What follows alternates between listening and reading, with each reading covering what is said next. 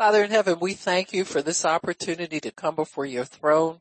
Let us find mercy and grace to help us in our time of need.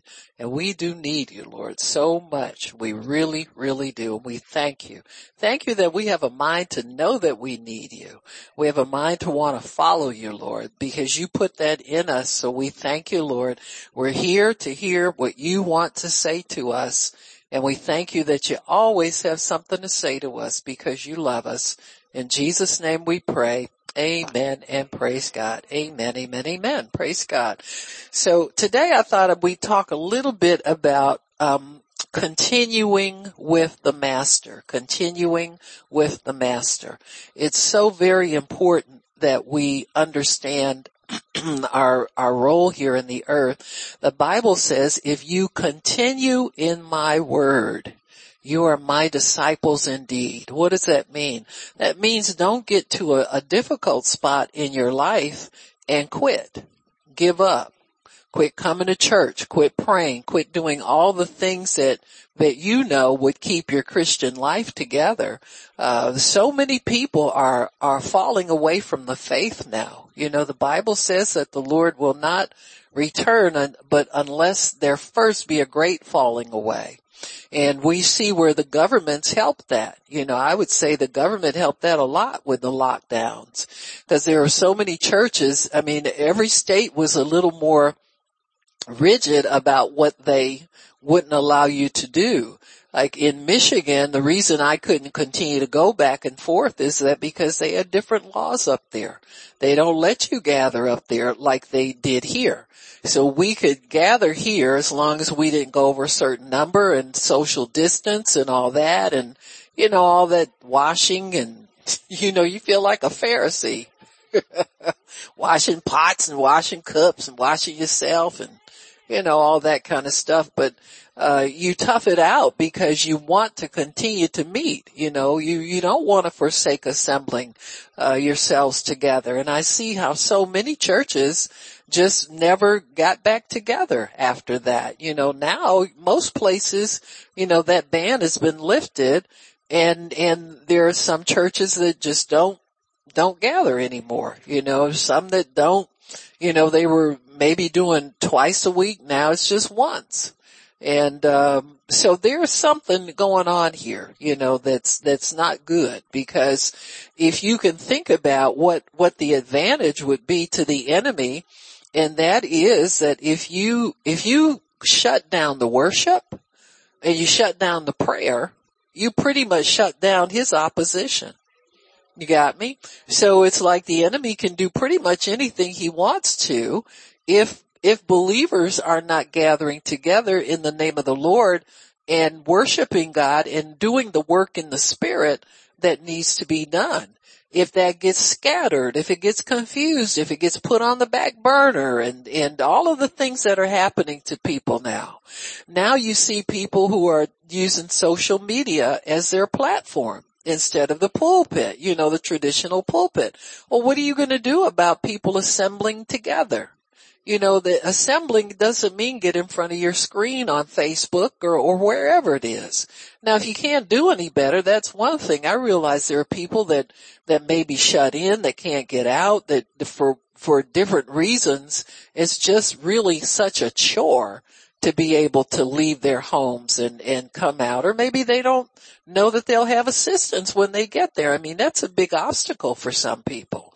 But barring that, I'm talking about able-bodied people who have the ability to get out and assemble together just don't want to do it anymore. I guess they feel like, well, I've survived all this time without it. I guess I'll keep, I don't know what goes through people's minds, but I know it ain't good. Amen. The Bible is still the Bible. Listen, when God put that scripture in the Bible, He knew this day was coming and He put it in there anyway. He didn't put in there there were any, uh, you know, exceptions to that.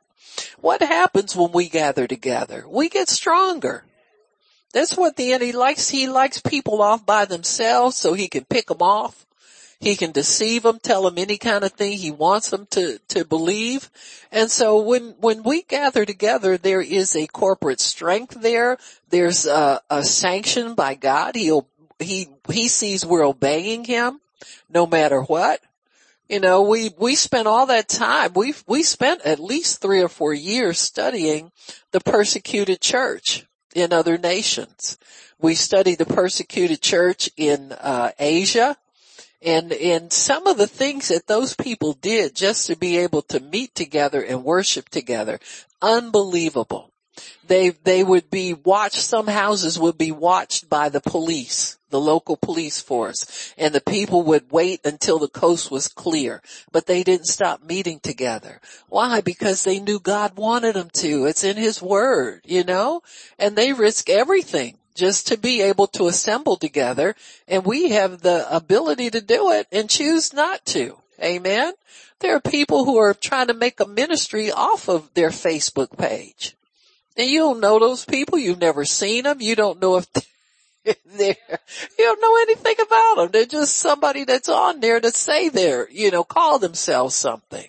And so God never set that up. Now we, we just know that God, God has a, a better way for us. And his way is just to obey his word, just simply to obey his word.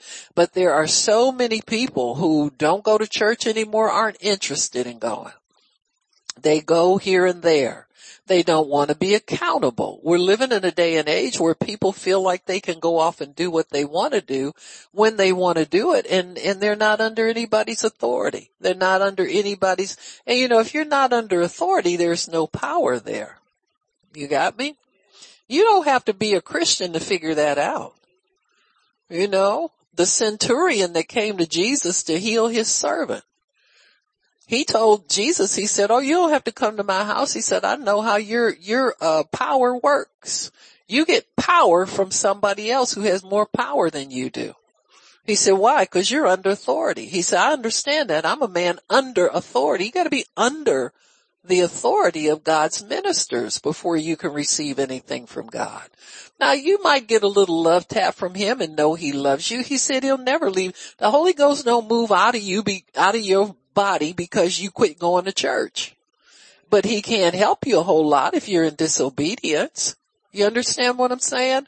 And in this nonsense that people are talking about, uh, I saw somebody with a, a t-shirt on, uh, just because I left the church, that don't mean I left God. Well, what does that mean? What does that really mean? That's just something smart to say or something they think is smart to say. That, that doesn't prove that you're wise by any stretch of the imagination. Just prove, proves you're disobedient and you're not ashamed of it. You at least ought to be ashamed of something. You know, if you know you're not doing right, you shouldn't feel good about it. Now you're trying to get brazen and bold about it. But this is a time we're living in a great, uh, perilous time for the church and for Christians. And, but at the same time, you see God's glory increasing on his people who are obedient, on the remnant people. So, so his glory has to come in in a greater way to counteract the falling away, the people who are falling away from his glory and away from obedience. And so God has to have a way to, to keep his kingdom strong, keep his people obedient, keep, keep his, his plan on schedule because he's going to return to earth, folks, whether anybody believes it or not. And when he comes, he's going to take obedient people. He's not going to be going into bars trying to raise somebody up out of there and say, well, come on, I came for you. Now you're, you're going to be alert and, and ready to go. Amen. I'm, I'm ready to go the first time he cracks the sky. You know, I don't, I don't, I'm not dependent on a, a, a second trip because it won't be a second trip. Amen. And so God, in, in, it will be like a thief in the night to people who aren't aware. But to his select, his elect bride, we're not going to be caught unawares. We're going to be anticipating it. Amen. And we're going to be ready for it because he makes us ready. He makes obedient people ready for everything. And so we've, we've got to be ever prayerful and ever cautious about this casual attitude about church attendance, about uh, what we do when we gather together. Amen. You know, there's some churches that do more entertaining than they do anything else. They're not big on the word. They're not preparing their people for, for the, the warfare that's out there. They're not even praying very much. And so you have to be careful to, to stay with where God called you because trust me, this ain't the first time this has happened in church history where people start to fall away. They get less interested in God, less interested in the things of God. And, and why? Because the enemy's always trying to separate us from the love of God. If he can put a wedge between you and God, that's what he's here for. That's what he did in the garden. He put a wedge between Adam and Eve through deception. So he's always using the same tools. Why? Cause they work.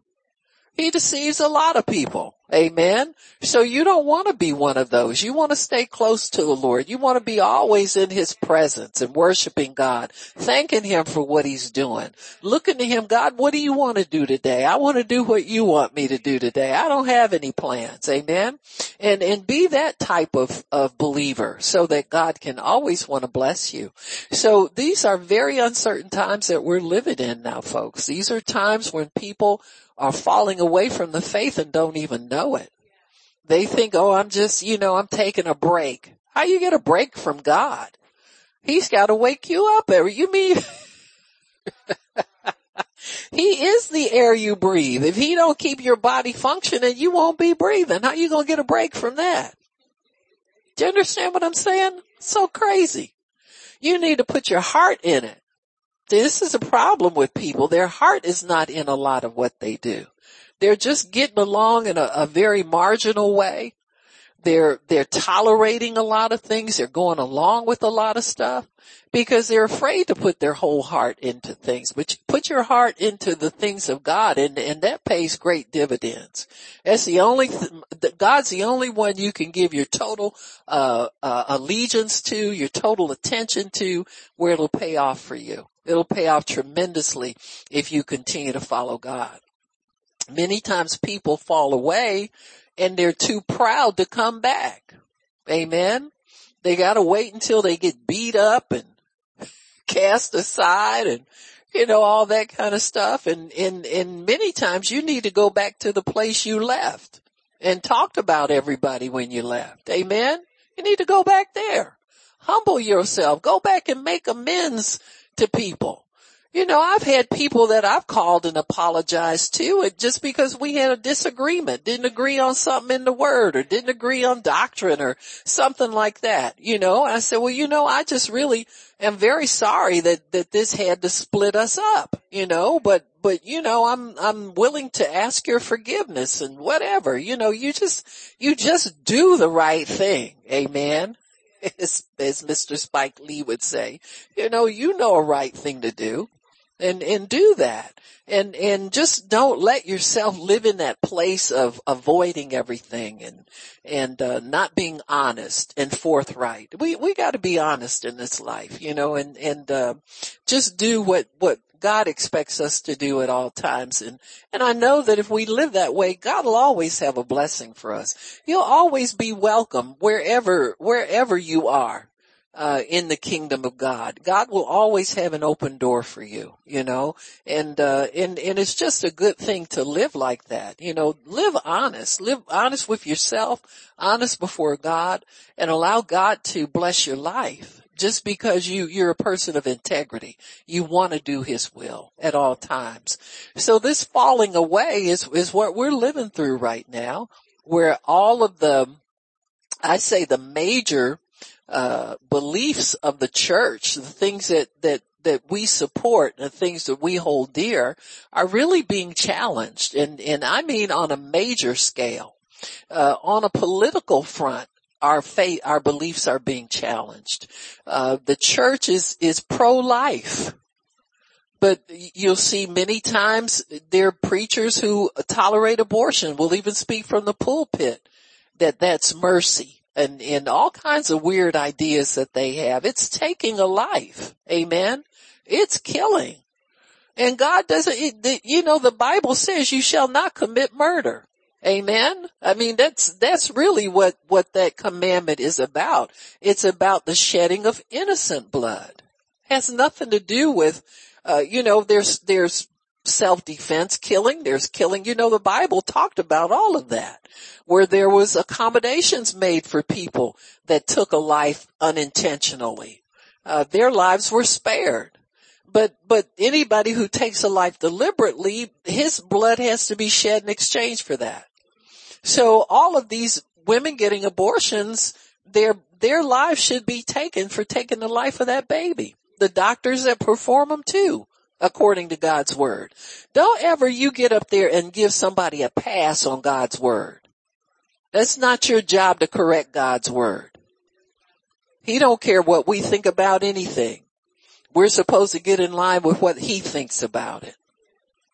I don't have, that's their business. No, it's not. It's everybody's business. It's everybody's business. You're a child of God. He gives you a voice for a reason. Amen. It gives you a voice so you can speak up. So you can encourage somebody who is contemplating a, an abortion. Counsel them and go tell them, keep that baby. That's not right. I'll help you. I'll pray for you. Whatever. Amen. People in this ministry have done that and helped people. And, and you look at that child now and that child is normal, healthy, and the mother loves it. She was just getting ready to make a wrong decision. Well, if you're not going to be the church and step up and give them counsel, the counsel of God, what are you doing here? You know, sit by and just let it happen. And you have a voice and you can have some input. Amen. It's the same thing with every other kind of sin. You see people going walking off into darkness. What are you going to do? You going to stand there and watch? And then condone? Say it's okay? It's not our job to say this isn't our word. This is God's word. But we've got to be faithful custodians of it. You just can't sit up and shrug your shoulders about everything. You were given a mouth. You have a, you have a mandate from God. Go and preach the good news. Your sins are forgiven. You don't have to commit this sin. You can walk away from this. Amen. God will help you. God is pro-life. Amen. He came that we might have life and have it more abundantly. My goodness. It's staring at all of us in the face. We gotta stop being so passive about everything. You know, you're here for a purpose, a godly purpose. Nobody's gonna dislike you forever. and if they do, so what? You haven't lost anything. You, you don't lose, when people walk away from you, you don't lose anything. The Bible says here, you, if you lose somebody because of standing up for God, he said he'll bring you more people. So God says no problem with me to replace somebody with somebody much better in your life. So let's not even go there. Amen. And you don't know that, that baby that might have been aborted and you, you talked the mother into keeping that baby, you don't know what that baby's future is. You don't know what they might turn out to be. You understand? But if you continue to pray for them and let God have his hand in their lives, they'll turn out being a wonderful person for God. You don't know. That might be the next Billy Graham. Amen. Oral Roberts. You have no idea. But if you can spare a life, spare a life, folks. Amen. And let's quit being so passive about everything. You know, the church is, you know, and, and then when things go haywire, then the people in the world want to point the finger at the church. Well, where was the church when all this was going on? See, they're holding us accountable if we're not holding ourselves accountable. We have to hold ourselves accountable for the gospel, folks. Speak up when you know wrong is going on. There's so much wrong going on now in the world and we can't shrug and, and hide when it comes and sits at your doorstep, you've got to speak up for God. You got to ask God to give you the words. You don't have to know in advance what you're going to say. Just God help me. You know, show me what to say, Lord. I don't know what to say, but I know what this person is doing, get ready to do is wrong. And I'm going to speak up for you and give them your word. Amen. And just let God do the rest of it. He just wants us to speak up on his behalf. So in the world, people are, are, we are, the church is pro-life and the world is pro-abortion. Amen. Jesus is pro-life. He takes a stand for life. He always has and he always will. God created us in his image. We have no right to destroy each other. Amen. God hasn't given us that permission. So in the world, they, they want to, now they're into child murder instead of just abortion. You know, when you see a, a, a, a state government give a standing ovation because they just passed a law to kill a baby after it's born, there's something wrong with that, that, this nation, folks. And you just can't sit up and look at that and shrug your shoulders because they'll be coming for you next. Who, who's to say they don't have a law against killing whoever? Well,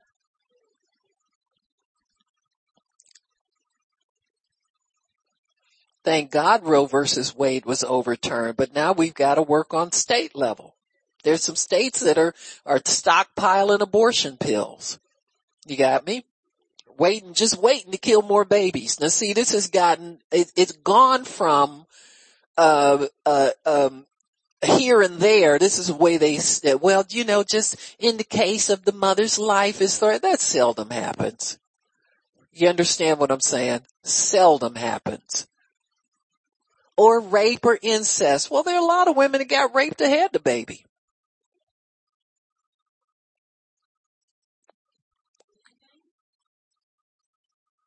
See, this is where you get stupid, folks. This is where man is trying to take God's place and this is where it gets really stupid because man is so evil, he don't know where to stop. And he's so deranged, he thinks he's doing something wise. He thinks he's doing something smart when he does evil. And so God has to put people in the earth who will stand up and say no more. Uh-uh, this is wrong. This is not right. So we've got people now trying to, to determine and, and what they're doing now, whether you know it or not, is that they are working on a way to give people social credit scores that will allow you to buy and sell. You can only have so much food. You can only have so much. Can only travel. You can only, you, they want a social credit score and they're working on it. They've, they've got microchips that people are letting them put inside their wrists and arms and so forth so that they can, can be, and people want this. There are people that want it. They don't think there's anything wrong with it. But the devil is doing it all to separate us from God. So we start depending on man instead of depending on God depending on, uh, um, uh, you know, what people say, oh, oh, we're running out of food. We're running out of this. We're running, our God don't run out of nothing. Now they may, but you don't. And you gotta live in that place where you can pray and you can expect God to always take His word as good. I don't care what's happening in the world. You don't need a social credit score to get anything. Your credit is good in heaven all the time. Amen. And you gotta learn how to live like that. You can't get influenced by these crazy people because they never, people have been saying we're running out of everything since, since I've been in the world. There's always some doomsayers who say, well, you know, the world is too many people. That's the first thing they say. Too many overpopulation. Too many people in the world. Who says so? God runs this world. There's never too many for him to take care of. But you small brain people, just because you, you got billions of dollars, that don't make you smart. And that doesn't make, make you able to run nothing. So while the church and God are pro-life, the world is promoting abortion. The church is pro-marriage. In the world, they promote fornication, same-sex marriage, divorce. There's no sense of commitment anymore. You don't have to get married. Just, you want a baby? Go get a baby. Go find a man to, to give you some, some sperm or, you know, they even have you can go buy sperm, donate. Do you understand what if you don't want to be bothered with child support in the court system? You got me? All this stuff they think is advanced. People think this is an improvement over God's ways. God is pro-family. He wants a mother, father, legally married and their children. They take care of their own children. There are school systems now that will tell the parents, you don't know what's best for your children. We do.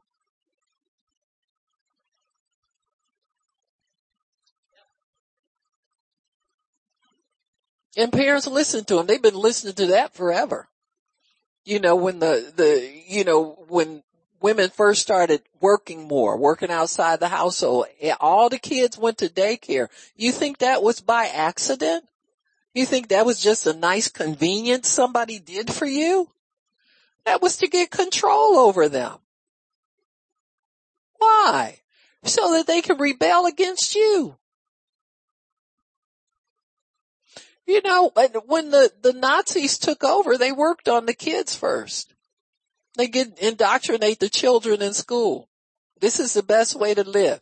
If your parents don't like it, you turn them in. There are more parents in concentration camps because their children went back and told on them.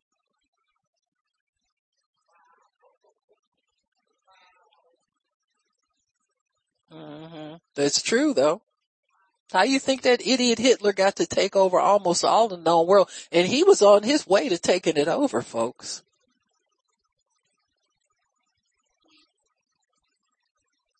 You know, we've got the witchcraft that's been loosed in this country and this government is kind of small scale compared to him.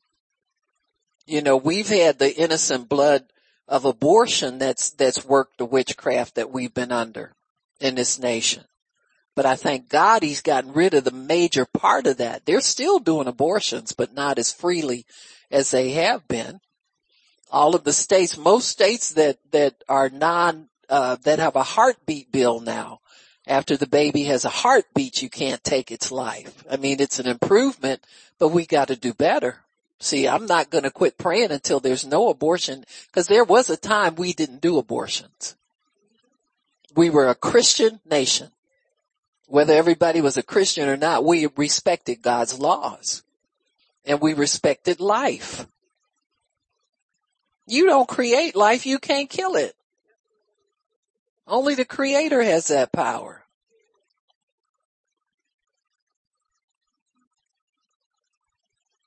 You know, people have gotten outrageous now. So instead of a family with mother and father legally married, we've got single parents, common law, people coming and going, not taking care of the children, grandparents now got to do the major child raising. It's ridiculous. Totally ridiculous. And it's not getting them anywhere. You ask the average woman that's got two kids, different daddies, three, four, five different, are you happy? Now you stressed. Tell the truth. Amen. Cause that system doesn't work. It was never meant to work. Amen. Same thing with same sex marriage. You know, now these people say they married. Now they, they always want more. That's never enough. They always want more. Amen. Why they want more? Cause they can't really get rid of the guilt. They're trying to help us, make us get rid of the guilt for them. Well, you can't get rid of somebody's guilt. God's the only one who can do that. Amen. You lead them to the Lord, the guilt will go. Amen. The more you get legally, the less happy you are when you're in sin. So you can make sin as legal as you want to. You're not going to be happy in that life. It's just not going to happen. Amen.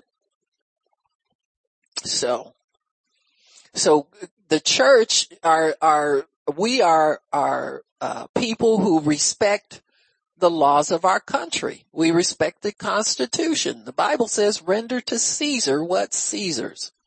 Caesar wants people to have an allegiance to him, not come here and want to fight for another country while you're a citizen here. You stand up for this country. Now we got people burning the flag. We got people talking about how racist this nation is and you don't have to respect the laws and this is a no good government. Well, you don't have a better one. You don't have a better government to put in place of this one and you ain't gonna do it. Cause there are too many people who stand for the constitution of this nation and not that foolishness you talk about. The church stands for love and respect. In the world, people want hatred, strife, crime. Anything that they can do to upset somebody else's day, they do it.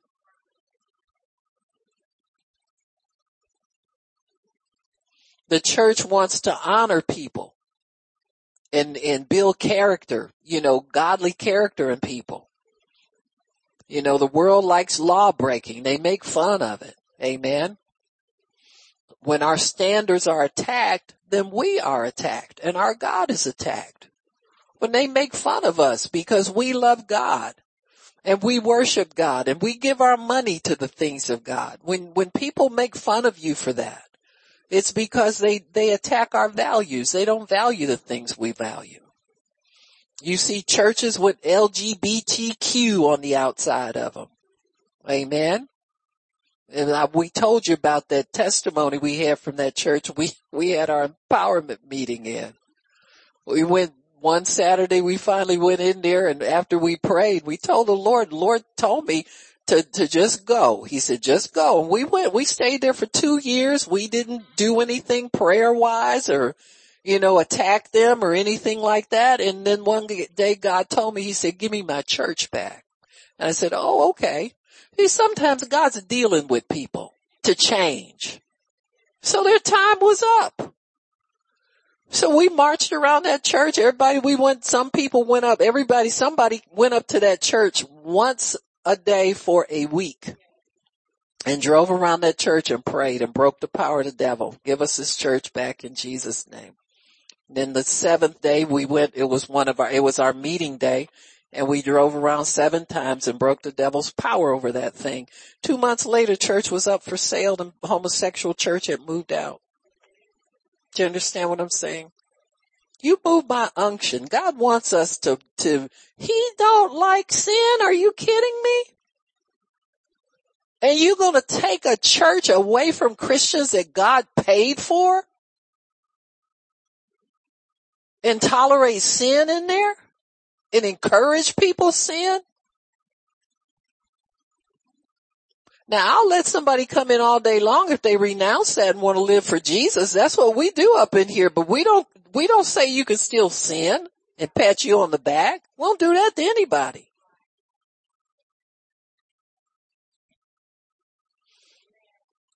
I moved when uh, when I moved, I noticed there was a church, an old, you know, like a, a uh, what kind of church was that? United Presbyterian or something. They got a sign out there, LGBTQ affirming. They're just drawing people, luring people in. And I, I told the Lord, I said, well, Lord, I'm just gonna do this one. I said, I don't want it in my neighborhood old, you know, but anyway, I just sensed the Lord was telling me, he said, I want you to bless this neighborhood. I want this neighborhood to prosper. And I said, and it can't prosper we tolerate sin. It's enough sin already with the bars and all that kind of stuff. And so I just started speaking and, and telling it. I said, nope, you're going to serve God in this church. Nope, you're not affirming anything sinful. I cast you down in the name of Jesus. I drove around that church for many days breaking the devil's power. Next thing I know, the sign's gone. They ain't affirming nothing no more. They're just, just Christians now. You got me? So God knows how to take care of these things, but we can't sit up and just look at it and say, oh, look at that. Now they shouldn't be doing that. Well, what you gonna do about it? You got a mouth. You got the Holy Spirit. You even pray in tongues. You need to do something about these things. Break the devil's power. He doesn't have any power unless we tolerate it. So God wants us to be people who live for Him and, and not back down from His standards. Amen. There are a lot of Christians who, or church people, pick up worldly attitudes and then they start leaving the protection of the church. Little bit by little bit, they just ease their way out. Amen and, and the enemy is looking and laughing because now he's got sheep wandering around with no shepherd. Amen. All the times Jesus looked at the sheep and had compassion on him because he said they're like, they're like sheep without a shepherd. When he would see people that were in darkness, didn't know which way to go and, and didn't know right from wrong, all that he wanted to gather them together and show them the right way. And this is what he's left his people here to do is to gather people together and show them the right way. But we can't do it if people are deceived into being separated from God's love. Many times they don't know that the enemy is separating them. But you start taking on these worldly attitudes about things and little bit by little bit, you start getting cold to God. You don't care if you go to church. You don't care about this. You don't care about that. And pretty soon you, you're stepped away from the love of God. So the apostle Paul talked about many things that that would separate us from God's love. In Romans chapter 8, if you'll turn there, and we're all somewhat familiar with this list, but this list is more important now than it's ever been because you can see how people will just stop serving God. Just, you, no, it's too hard. It's too much. I don't want to do that anymore. I got better things to do. He says here in um, verse 835, who shall separate us from the love of Christ? Shall tribulation or distress, persecution, famines, nakedness, or peril of the sword? As it is written, for your sake we are killed all the day long. We are accounted as sheep for the slaughter. He says, no, in all these things we're more than conquerors through him that loved us. That is, if you can overcome it. Amen. You've got to stay with God. You've got to understand that these are attacks of the enemy to separate you from God. Amen. Yeah, a lot of times people will say, well, well, I, I, I didn't, I left church, but I didn't leave God or I didn't leave y'all. Well, yes, you did because I'm still serving God and you're over there doing nothing. Amen. So yeah, you did leave me. Well, I still love everybody. No, you don't. Don't, don't fool yourself. You know, this is the height of deception where people will lie to themselves about how they really feel. You know you don't feel right about people. Many times the enemy's been working on people forever. They, they have one thing where they got offended by something somebody said and they nurse it for years. They hold on it to, to it for years, can't let go of it. And then pretty soon they just get fed up why? Because they're not doing what God called them to do. God called you to learn. When you go to anybody's church, you go to learn. You're not there for them to pay attention to you. You're not there to be the number one person there to get all the attention, to, to be, uh, uh, the lead singer in the choir. Thank God we don't have that problem. You understand what I'm saying? We, our lead singers, we can turn them on, turn them off when we get ready to. Makes it real easy. Trust me. It, that's one area you don't have a bunch of warfare over. You understand what I'm saying? Cause somebody always want to fight somebody to get up front. Amen. So I mean seriously, you can save yourself a lot of grief and trouble just by simplifying things. Thank God for a simple a simple way of doing things. Amen. And so many times people just nurse offenses, nurse grudges, and they don't realize God sent you to that church so that you could learn how to love people. How do you learn to love them? By forgiving them. That's the first thing that you're taught to do. Amen.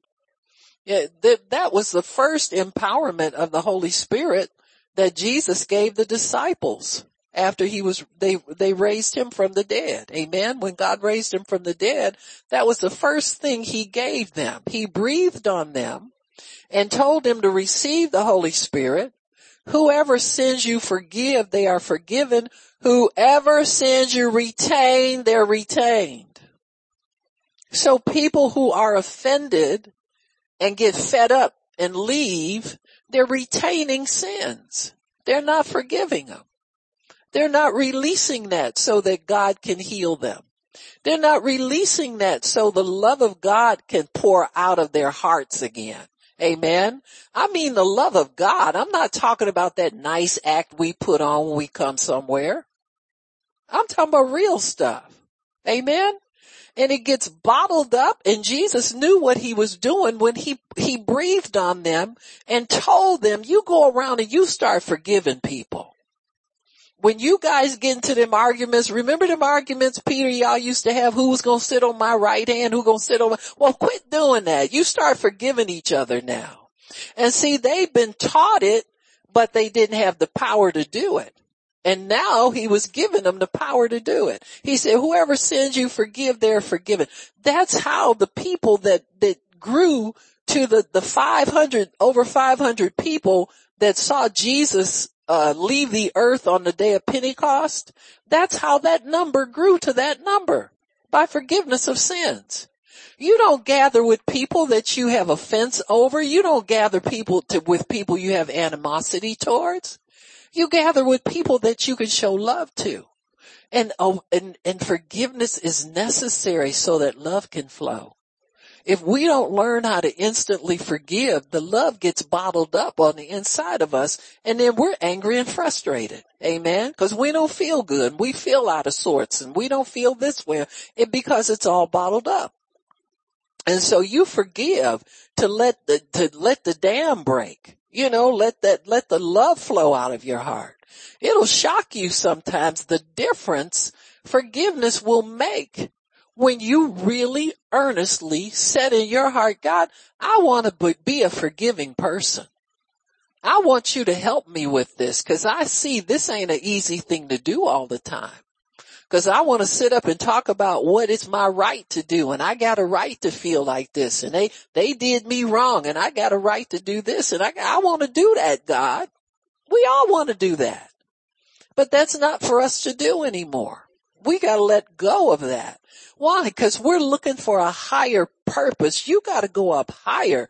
If you want all the things that God has for you, they come through righteousness. They don't come through grudge holding. They don't come through being bitter and angry, angry at people. They come through love and for, and love is shed abroad through forgiveness. You got all these people packed up in, on the inside of you, you hating on it because they did me that, they didn't do that to me, I didn't have this and I never, you got all this stuff still on the inside of you, you're a prisoner. You are a prisoner and you don't even love yourself enough to let yourself feel good about you or anybody else. And so when we get like that, we need to know God has a remedy for it. God's got a remedy for everything.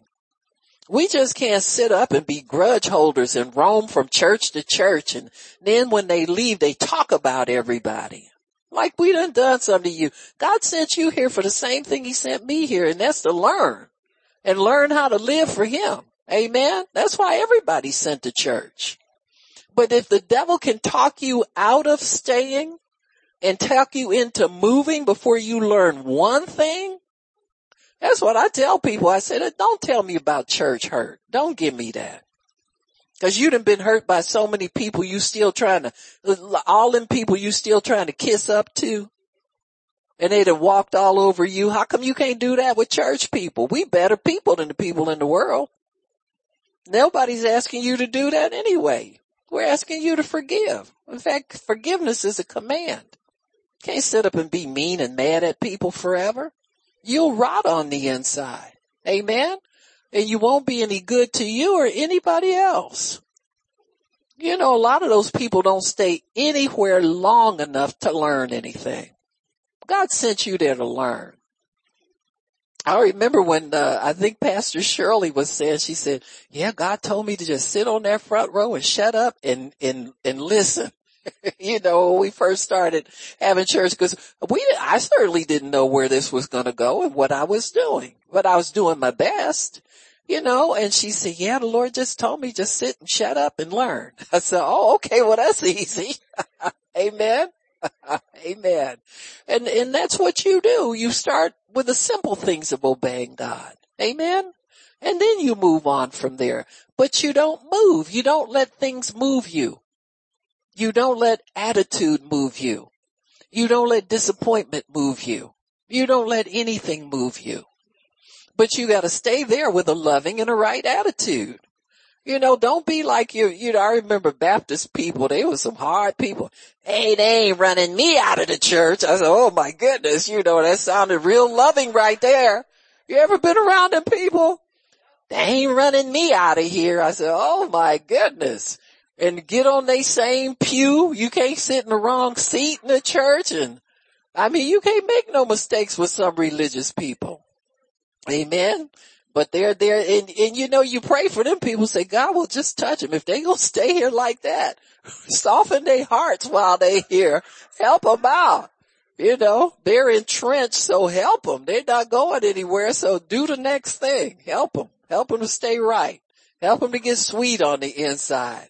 Take that bitter water out of there and, and turn it sweet. Amen. God will do it. Amen. He'll do it. That's his job to point those things out to us. And it, once you get in the habit of forgiving, it gets easier. I'm not going to say it's a snap breeze all the time because don't ever take that attitude with anything. Amen. It's, it's an endeavor in God. It takes humility to do it, but it does get, if you make up your mind to, to forgive immediately, gets easier. You got to have forgiveness on the tip of your tongue in all situations. So because there's going to be come up things that, that you have misunderstandings, things that, that you know that, that could be trouble for you, that you're going to have to just immediately say, Lord, I forgive that person and please forgive me for being so touchy. Amen. That it's wrong to be touchy about everything. Everything is about you. It ain't always about you. Amen. So we have to learn those things. Amen. But, but this is a difference between the church and the world. The church is a forgiving body. The world isn't. And the world is getting worse. You know, you seen some of these people, you can't say certain things and like, I'm offended if you, if you call me a she or a he. Well, I don't have to call you at all. You understand what I'm saying? I mean, I mean, we could just part company right here. And if you that touchy, let's just go our separate ways right now. Amen. Take me off your list.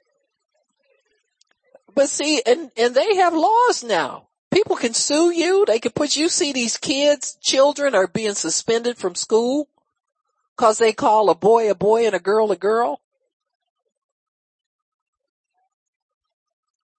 Well, look at something besides CNN or whatever that stuff is. Turn that TV off and start finding some information on things, folks. And understand what the enemy's doing here. He's, he's trying to take over conversation, take over freedom, take over everything. So, uh, you know, it'll, it'll be, you, you can get sued for saying the wrong thing at the wrong time to the wrong person. It's ridiculous. Amen. Totally ridiculous. So the church has to fight back. But offenses are one of the things that will try and separate us from God's love. Tribulation, trouble. How many Christians quit praying and quit believing God for their miracle just because things seem to be getting tough?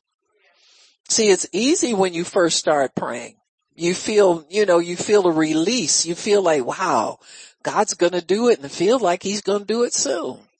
Then, you know, it's six months go by, then a year goes by, nothing's happened yet. And many times people, people will walk away from the things of God, you know, because of that. That's why I make it a point to keep up with people. You know, ask them how things are going. You know, how's it going with so and so? How's it going with this? I'm not interested in your business. You know, it's the first thing people devil tell people. Well, that ain't her business. What you, what she knows and around your business for. Huh? Now, if you get hard up, God really wants to help you. He'll tell me what the thing is. Now, that's nothing for God to do. You don't have any secrets. The Bible says everything's naked and open to him. God knows everything. And there are times he needs to rat on people just so they won't walk around being stupid with a bunch of problems that they're ashamed of. We all fighting the same devil. Don't ever be ashamed of what the devil's doing to you. Amen? Just don't let him get away with it.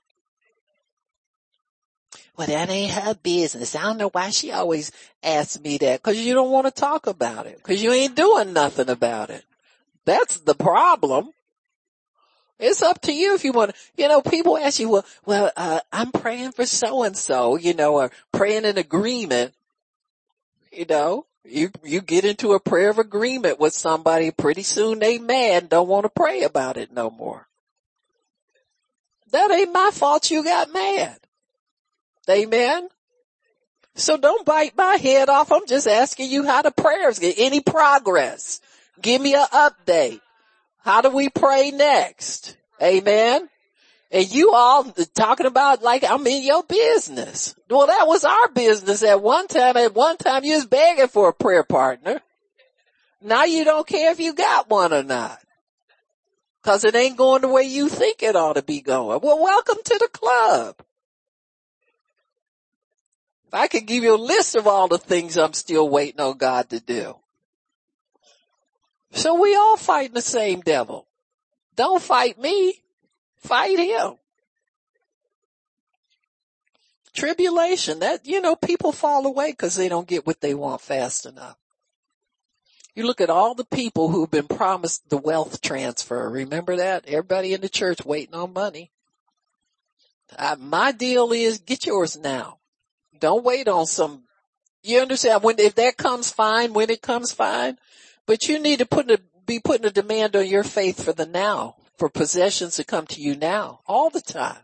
Have your faith out there all the time for God to prosper you, for he to bless the, the work of your hands, all of that. Keep it out there all the time. Why we gotta wait on, I gotta wait for you and you gotta wait for her. That ain't right. That just ain't right. Amen. Now God may be promising something big that's coming above and beyond, but I gotta pay bills every week. I gotta pay, you know, my mortgage, not mortgage, I don't have a mortgage, praise God, but I gotta pay insurance, I gotta pay car insurance, I got bills to pay. So I gotta keep paying those regardless. I can't sit up and be expecting, ooh, I'm I'm waiting for this, ooh, I'm waiting, no, I'm not, I ain't waiting for nothing. In fact, while you waiting, I might take yours. You wait if you want to. Amen. I want everything that's coming to me the minute it's coming. Amen. And sooner if I can get it. So tribulation, that's one thing, trouble. You know, the enemy starts kicking up, you know, stealing from you. What do you do about it? Well, you fight back. You don't fall away.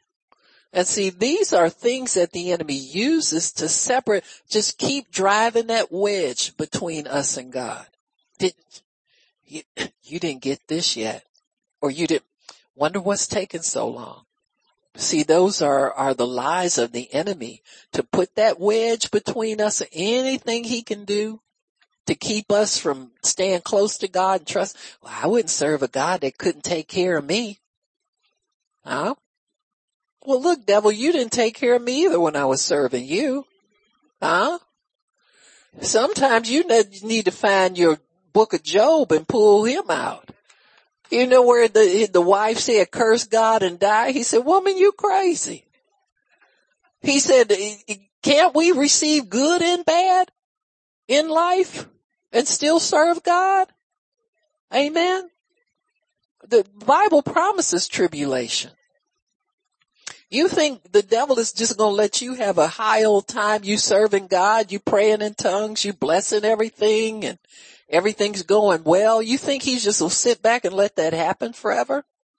No, he's going to get in there and try to mess it up. That's his job. He delights in doing that stuff to us. And so Jesus said, in the world you will have tribulation. You're going to have some trouble. But he said, cheer up and, and be of good cheer. Why? Cause he's overcome the world. In other words, if you stay with him, that thing won't last forever. It's gonna subside at one time. And you'll be able to get the blessing that God, the devil won't steal from you and keep it. You can demand it back. You can demand sevenfold back from him.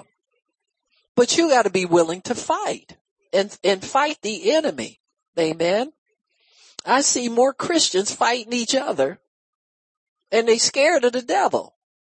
You know, you tell them, well, you know, come on and pray with me and let's, let's take this back and all that. I don't know about taking that back stuff. They don't teach that at my church. Huh? Well, how do you think you're going to live? If you, if you looked up every day and something was missing from your house, you know, say it's in your living room. First it's a, uh, you know, your little tchotchkes off the, the thing and next the end table is gone, the lamp is gone, all that kind of stuff. If somebody told you they knew where it was, what would you do? You go get it, go call the police to go get it. You do something to get it back. That's just normal to want your stuff back. It's abnormal to sit up and talk about you can't talk to the devil to make him drop stuff.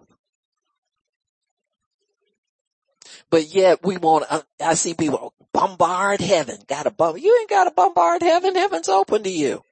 You're a child of God. He's your father. Where you think you gonna beat down God's door? The door is open. You don't have to bombard God for nothing. You just gotta use your faith, huh? And quit listening to the devil's lies. God is not against us. He's for us. He's already given us everything that pertains to life and godliness. He's given you everything you're ever going to need in life. You have it already. You just gotta believe that. And then you gotta talk to him and find out how to get it. You gotta find out how to get him to give it to you. Amen.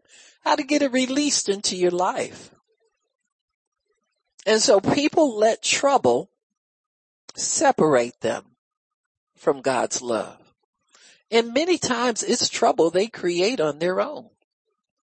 I've seen people that, you know, let their house payment get behind and expect God to just let them stay there forever for free. Then when they get evicted, they want to leave the church.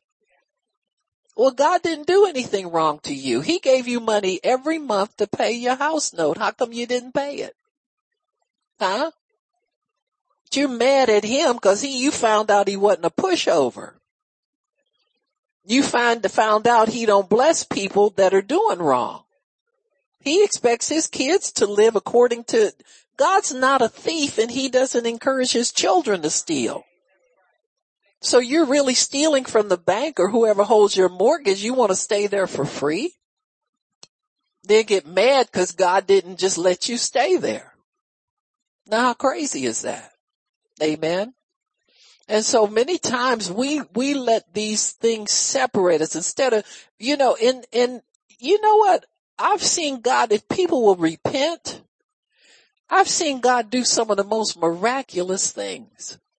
You know, they, they'll ask God's forgiveness. God will say, well, why don't you call the bank? And the bank will say, well, okay, well, we'll, we'll, we'll make an exception in your case. If you can keep up your payments, for X number of you, we can reschedule and get you back on again. They'll do some remarkable things, but that's for people who will be honest and repent. You're not going to get it being mad because God didn't let you get away with it. Nonsense. Total nonsense. And so tribulation is one of the things that people allow to put a wedge between them and God any kind of trouble that comes. That's why the enemy loves bringing trouble our way. And you gotta understand this.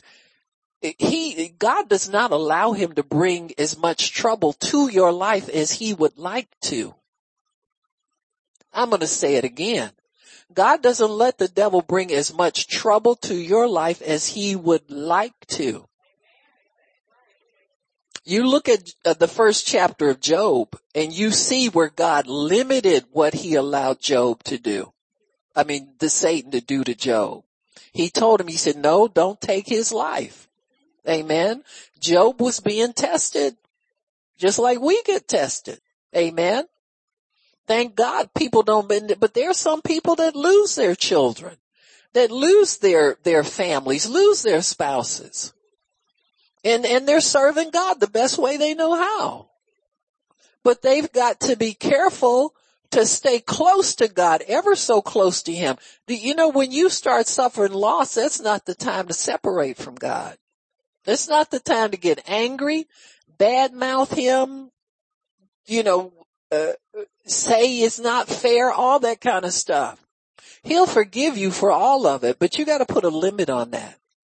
Because that's a kind of talk that will give the enemy the upper hand in your life and he'll start deceiving you even more. So trouble, tribulation, hard times, difficulties, getting in situations that you just have to wait out. You can't change them right away. Feeling tied down in a situation that doesn't change quickly. You have to endure. It's what the Bible says we have to do. We have to endure hardness like good soldiers. Amen. Because we're working for something. This isn't just some kind of, you're not doing this just for the fun of it, for, to just be going through something for no reason. There's, there's something good at the end of it. God changes your character. If you don't think that's important, you try living the old way you used to live. Amen. And see how that, that suits you. See, God's changing our character. We're becoming more like Christ where we can endure more. Why? Cause this world is here giving it out. There's, there's not a way to escape these things. There's, you can't, you just can't escape everything. Amen. But the Bible does give you a way to escape the difficulty of it so that you can endure. Amen. That you can come through that you can still hold on to God and say, God, look, I, I had to do this because I didn't have a way out. And I understand that it's part of the persecution that we get. Amen. It, it's just part of it. And so I thank you that you held my hand through this. I thank you that you gave me a fresh word every day. I thank you that you put people in my life that I knew would pray with me and pray for me. Amen. And support me through prayer. So I wasn't by myself. Amen. Even, not even spiritually and not even in the natural. God will send you people to encourage you. He'll send you an encouraging word. Amen. So distress. What do you call distress? Amen. Whatever that is. Situations that cause you upset that don't change very quickly. If you think about them. Amen. A lot of times we're distressed because we dwell on our problems. Things aren't going right. Maybe you've gotta, you know, walk this out a little bit before they get corrected. Or maybe God's trying to let you know that having all your ducks in a row is not essential for your happiness. You can be joyful even with difficulty in your life. Amen. You really can. You'll find that God is much bigger than all of your problems. He's much bigger than what the enemy's trying to do to you. He's just much bigger. Amen. It's just much bigger.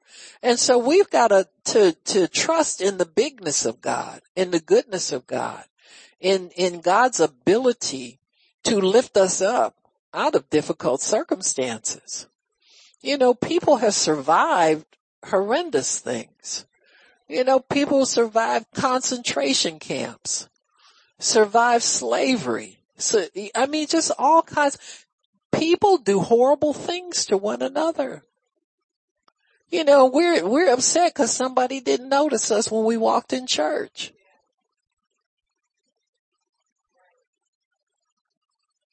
You need to be trying to notice God yourself when you get in there. You know, it's like, God make me small, make me humble so that I'm not trying to draw the glory away from you, draw attention away from you. Just allow me to decrease so that you can increase in my life. Amen. That's, that's the way Christians live. And it's a challenge for us sometimes. So we're distressed about a lot of things. We, you know, get upset and I was telling Pastor Shirley, I said, I said, I still get nervous when bills come to my house. I mean, and I know I got the money to pay them, but it's a habit. It's a reflex. It's a, it's an automatic thing. And then I'll sit there and look at that envelope. I say, oh boy, I gotta open you. I'm, oh, I can tell you ain't due till someone's like, I ain't go out. You, you understand what I'm saying? You sit there and talk to that like it's, it's worth talking to. When you know you're gonna pay it anyway. You know, we can let minor things distress us and get us all worked up like it's a big number and you're not paying it anyway. God's supplying all your needs. He's doing the heavy lifting. All we got to do is write the check. But see, that's the thief in us. See, if we could get, if we could get away with not writing that check and spend that money on something else, we'd be ever so, ooh, now see there, this happens sometimes. Sometimes, you know, they'll get a payment late or something. And when they send the other one, your, your payment went into that and it'll say no payment due at this time. You get so happy. A little nut and you got a late fee sitting up there beside it just to show you how crazy you are. But you got happy because no payment due at this time. Ready to throw a party. Amen. Amen. So we can let minor things distress us. You know, I mean, I've seen it, you know, especially with new Christians. When you're new in the things of God, cut yourself some slack. You just, God, get me somewhere and make me stay planted so I can grow.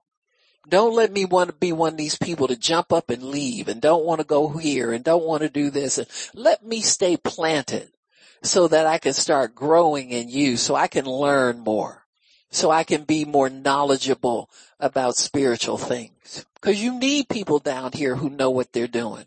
God's got enough people walking around here that don't know nothing and are pretending like they do.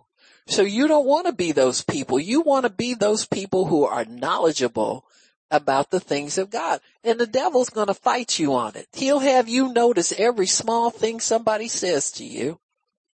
Do you understand what I'm saying? Just so you can have an excuse for staying mad or staying home or whatever it is. Like you hurting somebody. That's funny. You know, sometimes you come back to church after you've been gone and people say, I didn't even know you wasn't here. I didn't notice you weren't here. Boy, that's a kick in the pants. Did all this so you can get attention and make them suffer because you weren't coming. Get real. Mm-hmm. Get real. See, all of this stuff will separate you. It'll shock you what people do. Sometimes they start losing interest and just drift away. You know, I've seen it all. I've seen people that, you know, they'll come, eh, when they start doing better, oftentimes people find something else to do than come to church. They get their first decent job. You know what I'm saying? You know, that's, that's got a title, a desk and, and a decent paycheck. And then they, they go missing. Well, God told me, um, um, I should, well, you know, I'm, I'm, well, am I, I'm going to a church. Yeah, when you want to. See, you go to a church that's small, people know you and they see you. You just can't be missing that easily. You got me? So they like to drift over into a large, but, and they don't go. I know for a fact they don't know, they don't go. Well, I still go. I'm, I'm my church. They'll call it their church. Well, pastor don't know you. People don't know you. You know a handful of people, but you wanted the freedom to come and go as you please. Mm-hmm. Why? Because they don't see the, the trouble that they're headed toward. You got me? They see other people, well, they left and they didn't, you know, they didn't drop dead.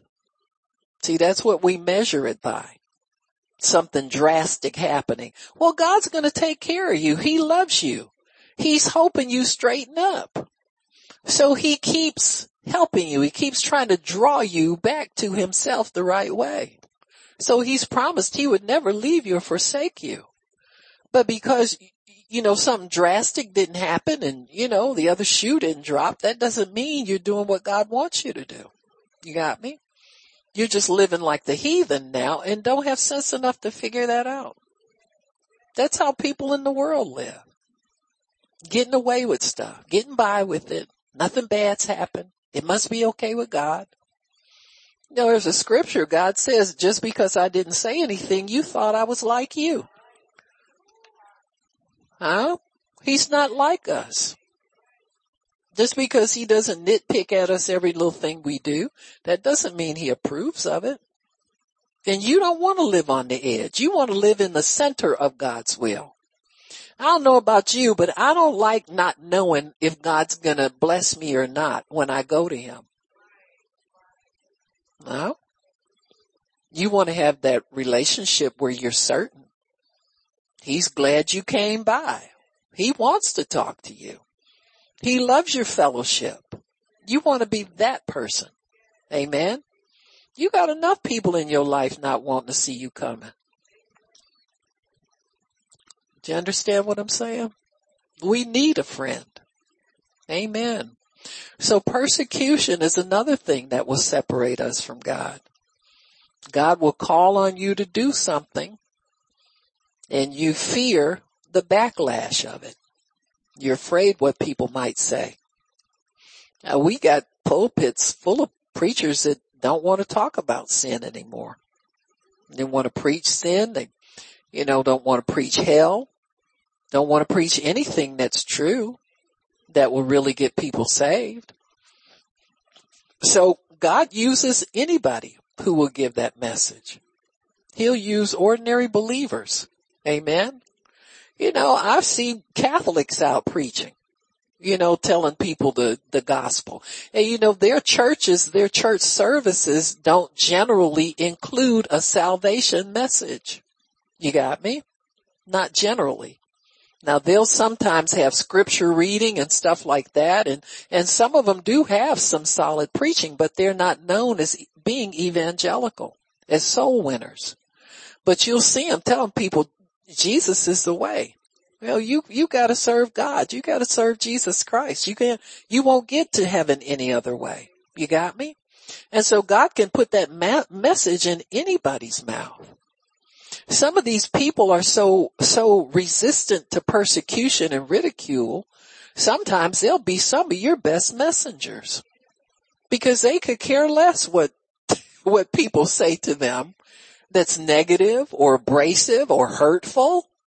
You can't hurt some people's feelings when they, when they get under that anointing.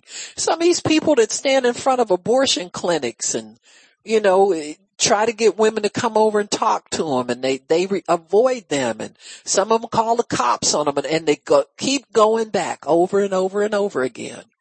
See, those people will not, not allow persecution to separate them from God's love. They care less about that. You call the police. I don't care. Do what you need to do. But I'm, I'm commanded by God. I have a right to stand here and pray for these people. And if one of them want to come over and have me pray for them, I have a right to stand here and pray for that person and encourage that woman to keep her baby. You got me? The abortion people who, who, who do that, that ministry will tell you they've seen all kinds of situations. And they'll, they'll say things like, well, this woman, a man drove her up and they were in this very expensive car or limousine drove up and the woman was in the back seat. And I just asked the Lord, I said, Lord, just let me catch her eye. Let me just let me make eye contact with her. Amen.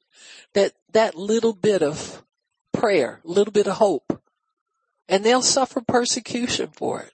Amen. They'll, they'll know that that person doesn't want to look anybody in the eye, but they feel like, God, if I can just make eye contact, maybe you can touch their heart so that they have a change of heart. You see, little, little gains. How many of us would, would go day after day after day just for that little bit of encouragement that we're doing God's will? Day after day after day, people just walk past, don't think any, don't, don't say anything, but yet those people persist in going. Amen. That's persecution when people shun you. Now they want to arrest them and put them in jail. you gotta stay so many feet back. You can't talk to anybody anymore. And so God is moving folks. He's moving us. The people who are what we call his remnant. People who are faithful to God who are still wanting to go out and share Christ with people, want to give your testimony, want to preach the gospel, want to pray for the sick, want to do those things. God is, is putting us in a place where we are sheltered from a lot of the persecution that goes out in the world. Why? Because we are, are, con- we are contained in his love. See, if you can withstand persecution, that means the devil can't separate you from the love of God if you can withstand difficult times and you still remain faithful, you still come to church, you still pray, you still do your watch, you still share Christ with people. If you care about people's souls and you act on it, that means that the, the love of God is keeping you close to Him. Amen. And that's what God wants. That's all He asks us for. Don't separate yourself from my love. Don't ever think that I don't care about you. Don't ever think that I'm not looking out for you, no matter what happens to you in the natural. Don't equate that with whether or not I care about you and love you or not. And see, if we can keep going, if that's the one thing, if, if the devil strips you of everything else you know, if you can just hang on to, you know what? I know for a fact God loves me. You can never take that away from me, devil. I don't care what all I go through. I don't care what all I lack, what all I wish I had, what all I wish I hadn't done, and still might do wrong. I still know God loves me. I'm not going to give up on that. Amen. And that's what God expects from us. As long as you are kept in his love, you got a fighting chance and, and as long as you're in the fight, you're pleasing him. Amen. Amen. Why don't we stop? Father, we thank you for your word and for understanding. Thank you, Lord, that nothing that the enemy sets before us, nothing we have to endure can separate us from your love. It's in Christ Jesus. And Lord, as long as we can go to you and lift up our hands and worship you, and you respond with your presence, we know your love is there. Your love is there to keep us, to shelter us, to help us, to allow us to be able to be strengthened from day to day. We never doubt your love, Lord. We never doubt your love. That's the most important thing. It doesn't matter how anybody treats us. We know we're loved by you. Why? Because you've given your life for us. You've given us your very, very best. We could not ask for anything more. And so love, Lord, we want to be people who endure patiently. We want to endure valiantly. We want to endure in peace and love and in joy. And so we thank you, Lord, even though this world is getting darker and darker, your light is reigning, your light is, is radiating through us, and we are living in your light and your love. So we thank you, Father, for your great, great love for us that you've shown toward us and you continue to shed on us every day, Father. We thank you for that. In Jesus' name, Amen and amen again. Why don't we do our declaration? I don't have Rona. She don't have me. I can't get Rona. She can't get me. I don't have whatever you fill in the blanks, high blood pressure, heart disease, whatever, diabetes, whatever, and it don't have me. Thank you, Lord, that by your stripes we are healed. Amen. Amen. Amen. And amen again. It's so decreed. Amen. Praise God. Praise God. Amen.